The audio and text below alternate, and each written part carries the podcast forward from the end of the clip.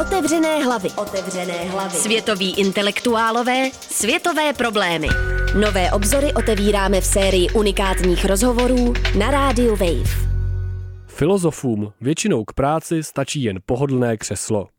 Někteří z nich ale čím dál víc sahají po metodách, které tradičně patří spíš do psychologické laboratoře. Profesor Joshua Knopp, který působí na Yale University, je jedním ze zakladatelů hnutí tzv. experimentální filozofie. Ve své práci používá dotazníky, ankety nebo mozkové skeny. A chce přispět k řešení těch nejpalčivějších problémů původu vědomí nebo jak najít naše autentické já. Otevřené hlavy. Otevřené hlavy. Na úvod bych vás požádal, jestli byste posluchačům nevysvětlil, o čem experimentální filozofie vlastně je. Philosophers have always been interested in questions about how people apply certain concepts. Filozofy vždycky zajímalo, jak lidé používají různé koncepty. Podívejte se na Platóna. Ten pomocí dialogu zkoumal, jak různí lidé různě chápou ten stejný pojem. Ať už jde o spravedlnost, zbožnost nebo třeba odvahu. Platón přitom často používal příklady, konkrétní situace a rozhodnutí. A pak se třeba ptal, jestli je takové jednání odvážné. K takovým otázkám filozofové tradičně přistupovali tak, že se uvelebili v křesle a přemýšleli nad nimi. Experimentální filozofie je nový filozofický proud, který se zrodil až v 21. století, ale v zásadě používáme stejný přístup jako Platón. Jen místo dialogu děláme experimenty. Provádíme systematické a kvantitativní studie, jaké byste našli v psychologii nebo kognitivní vědě, ale taky zkoumáme, jak lidé používají různé koncepty. Během experimentu zjišťujeme, jakým způsobem lidé koncepty používají, jaké faktory je ovlivňují. V poslední době se věnujete lidskému vědomí a utváření našeho já. Jak se u takového tématu projevuje experimentální přístup? An interesting question arises about the notion of the true self. Zajímá mě autenticita. Jistě, vaše osobnost má různé aspekty, máte různé zvyky, přesvědčení, hodnoty, emoce, ale hodně lidí si myslí, že někde uvnitř nás je naše pravé niterné já, které vyjadřuje naši autentickou osobnost. My jsme chtěli pochopit, co lidé za součást svého pravého já považují. Napadly nás dva přístupy, racionální a emocionální. Podle některých totiž autenticita leží v naší schopnosti pečlivě a racionálně přemýšlet. Podle jiných se projevují nejvíc, když nás ovládají emoce a mohou mohou se projevit naše nejbytostnější touhy. Je to ale pravda? Nehraje vliv ještě něco dalšího? Napadlo nás, jestli se na konstrukci našeho já nepodílí hodnoty. Takže jsme provedli několik studií. Pracovali jsme například s následujícím příkladem, který nejlépe ilustruje experimentální přístup. Účastníkům jsme popsali fiktivní postavu, Marka. Mark se hlásil k tradičnímu evangelickému hnutí, které hlásalo, že homosexualita je hřích a lze se z ní díky moci Ježíše vyléčit. Jenže Mark měl problém, protože byl sám gay a sváděl tak velký vnitřní boj. Během experimentu jsme se zeptali, kdo je pravý Mark, kde je jeho skutečné já. Je to Mark, kterého definuje náklonost k mužům, nebo Mark, který je přesvědčený, že homosexualita je hřích a snaží se dostat tradičním ideálům? Zjistili jsme, že politicky konzervativní účastníci mají tendenci odpovídat, že Markovo pravé já je to, které homosexualitu odmítá. Žít autentičtěji by podle nich mohl, kdyby se dokázal touhy po mužích zbavit. Liberálové to chápali opačně. Podle nich je pravý skutečný Mark homosexuál a autenticitu tak zakládali na vnitřním pocitu. Pokud by se jejich Mark dokázal zbavit svého přesvědčení o hříšnosti homosexuality, byl by pravdivější život.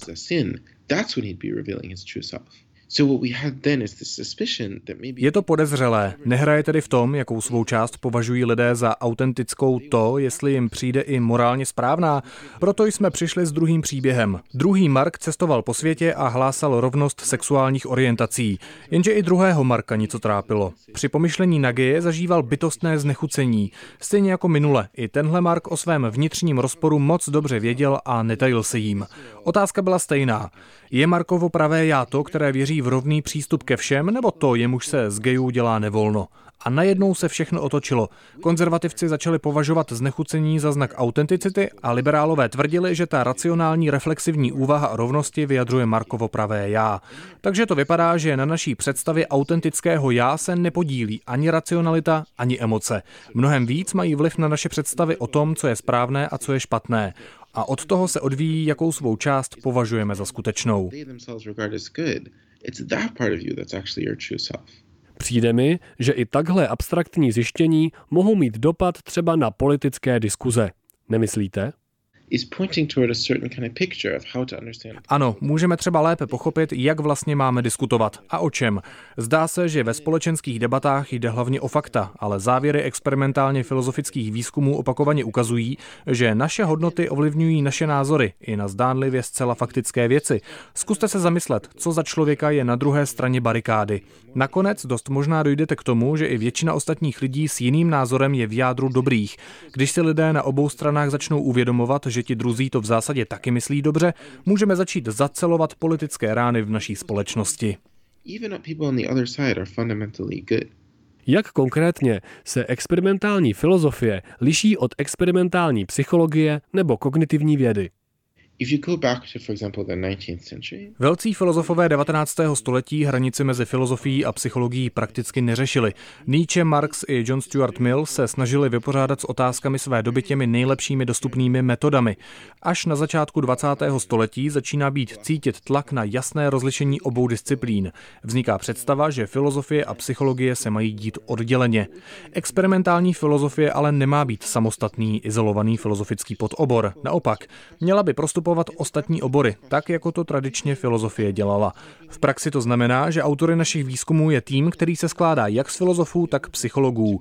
Publikujeme ve filozofických i psychologických časopisech a nikoho přesná kategorizace moc netrápí. Hodně se mluvilo třeba o tramvajovém dilematu. Nejde experimentální filozofii využít nějak prakticky? Přijde mi, že třeba váš slavný Nobův efekt by mohl pomoci při tvorbě lepších zákonů. Myslím, že se hodí ho představit. Jedná se totiž o dvě různé situace. V první víceprezident společnosti na představenstvu oznámí, že připravil nové opatření, které vydělá spoustu peněz, ale ublíží životnímu prostředí. Předseda představenstva ale odvětí, že ho životní prostředí nezajímá, protože chce vydělat co nejvíc peněz a plán schválí. A dojde k narušení životního prostředí. Otázka je následující. Poškodil předseda životní prostředí záměrně? Drtivá většina účastníků takového experimentu řekne, že ano. Druhý případ je úplně stejný, ale změnili jsme jediné slovo.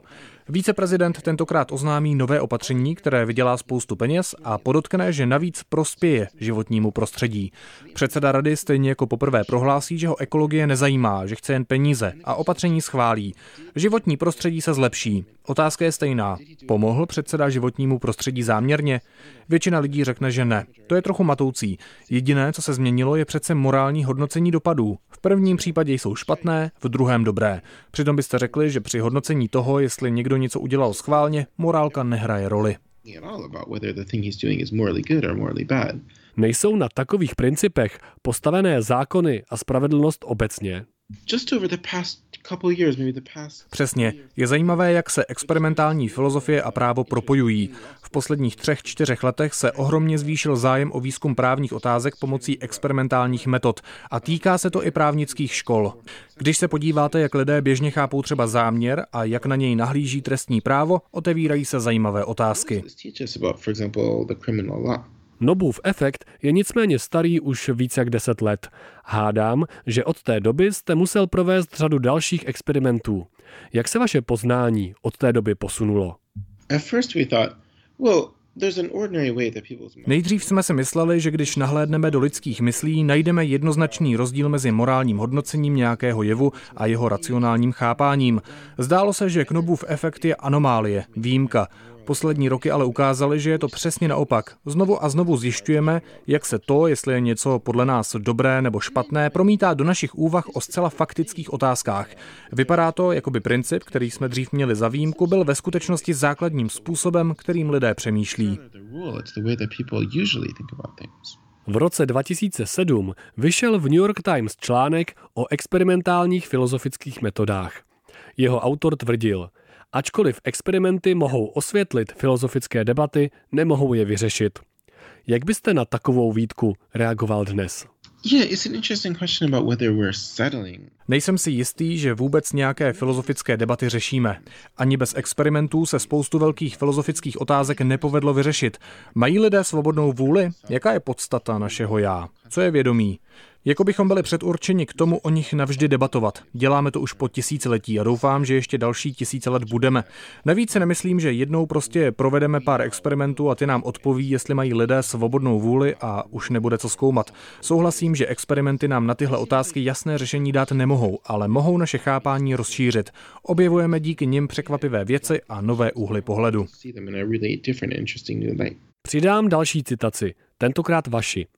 Je z rozhovoru s Danielem Kahnemanem, autorem vlivné knihy Myšlení rychlé a pomalé.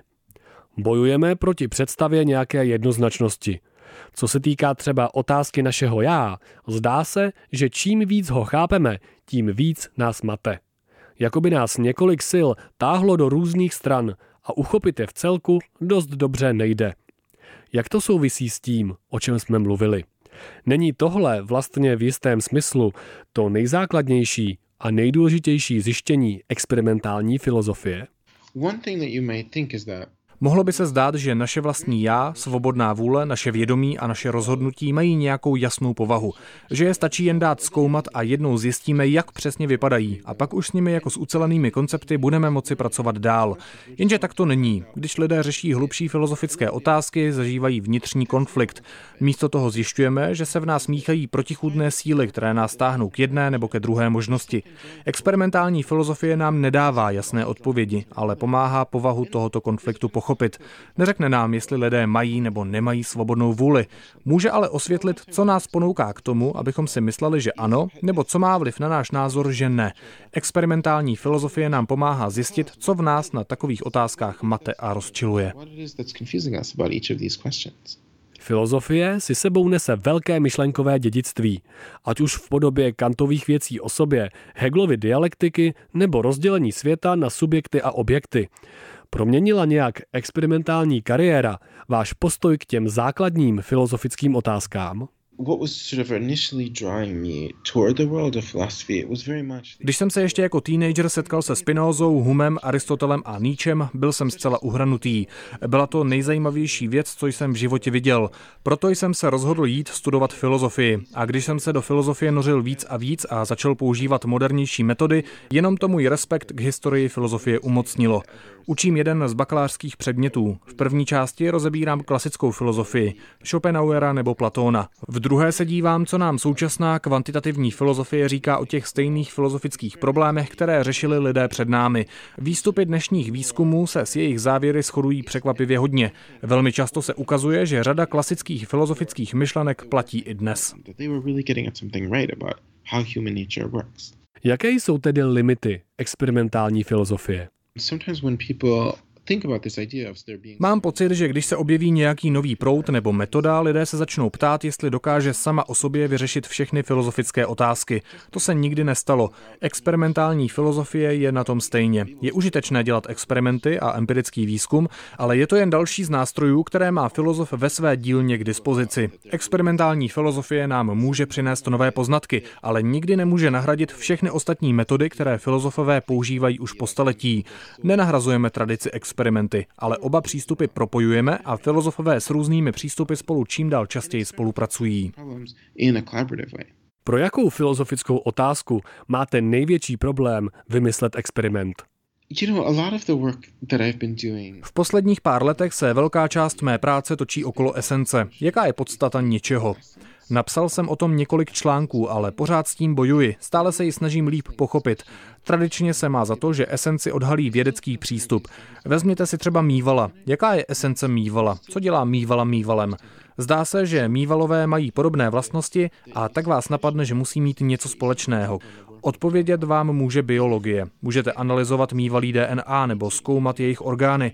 Nás zajímá, jak lidé přemýšlí i o dalších věcech. Co když místo mývalů začnete zkoumat punk rock? Jaká je esence punk? Jistě, je rychlý, hlasitý, dělají ho určití lidé. Nemůže za tyto společné znaky něco hlubšího, jakési pravé srdce punk roku? Čistá věda nám v takovém případě odpověď nepřinese. Je to mnohem víc o estetickém vnímání, hodnotových soudech. Jak ale lidé estetické hodnoty vůbec používají? Provedli jsme řadu výzkumů, v nichž nás zajímalo, jak lidé běžně chápou podstatu přátelství, lásky nebo umění. A i když jsme dost pokročili, stále nás tahle oblast ohromně mate. Zatím to zní, že filozofické experimenty jsou hlavně o kladení otázek a sbírání odpovědí. Nejsou ale nějaké další zajímavé metody? Napadá mě třeba hraní rolí nebo virtuální realita. Rozhodně. Taky mě zajímá, jak lidé přemýšlí o korporacích, jak chápou Apple, Microsoft nebo Amazon. Mohli jsme se jich prostě zeptat, ale nakonec jsme se rozhodli použít neurozobrazovací metody. Sledujeme mozkovou aktivitu svých účastníků, zatímco po nich chceme, aby přemýšleli o Microsoftu, co Microsoft chce, jaké jsou jeho hodnoty. A vede to k aktivaci úplně stejných mozkových oblastí, jako kdyby přemýšleli o lidech. Sice se nedíváme na odpovědi, ale i to je filozofie. Zjišťujeme, jakým způsobem nad korporátní entitou přemýšlíme. O experimentální filozofii se poprvé začalo víc mluvit okolo roku 2007. Jak se jí daří dnes a jak vidíte její budoucnost? Věci jsou dnes mnohem rozmanitější. Před 11 lety jsme řešili několik základních otázek a měli jsme ustálenou sadu metod. Od té doby náš obor prošel radikální proměnou. Působí v něm mnohem víc lidí, kteří řeší hodně různých věcí. Někteří se věnují společenské spravedlnosti, jiní rasismu nebo feminismu. Další skupinu zajímá matematika, logika a jazyk. Používají přitom velmi různé metody. Ostatně je to jako s každým novým hnutím. Začnete jako malá skupina s podobným přístupem a postupně se přidávají další lidé. Dnešní experimentální filozofii už nedefinuje jediné téma. Slyšeli jste rozhovor s experimentálním filozofem Joshua Nobem. Příští týden se můžete těšit na rozhovor s kulturním teoretikem Alfím Baunem. Probírat budeme videohry, politiku i psychoanalýzu. Naslyšenou se u dalšího dílu série Otevřené hlavy těší Ondřej Trhoň. Otevřené hlavy. Otevřené hlavy.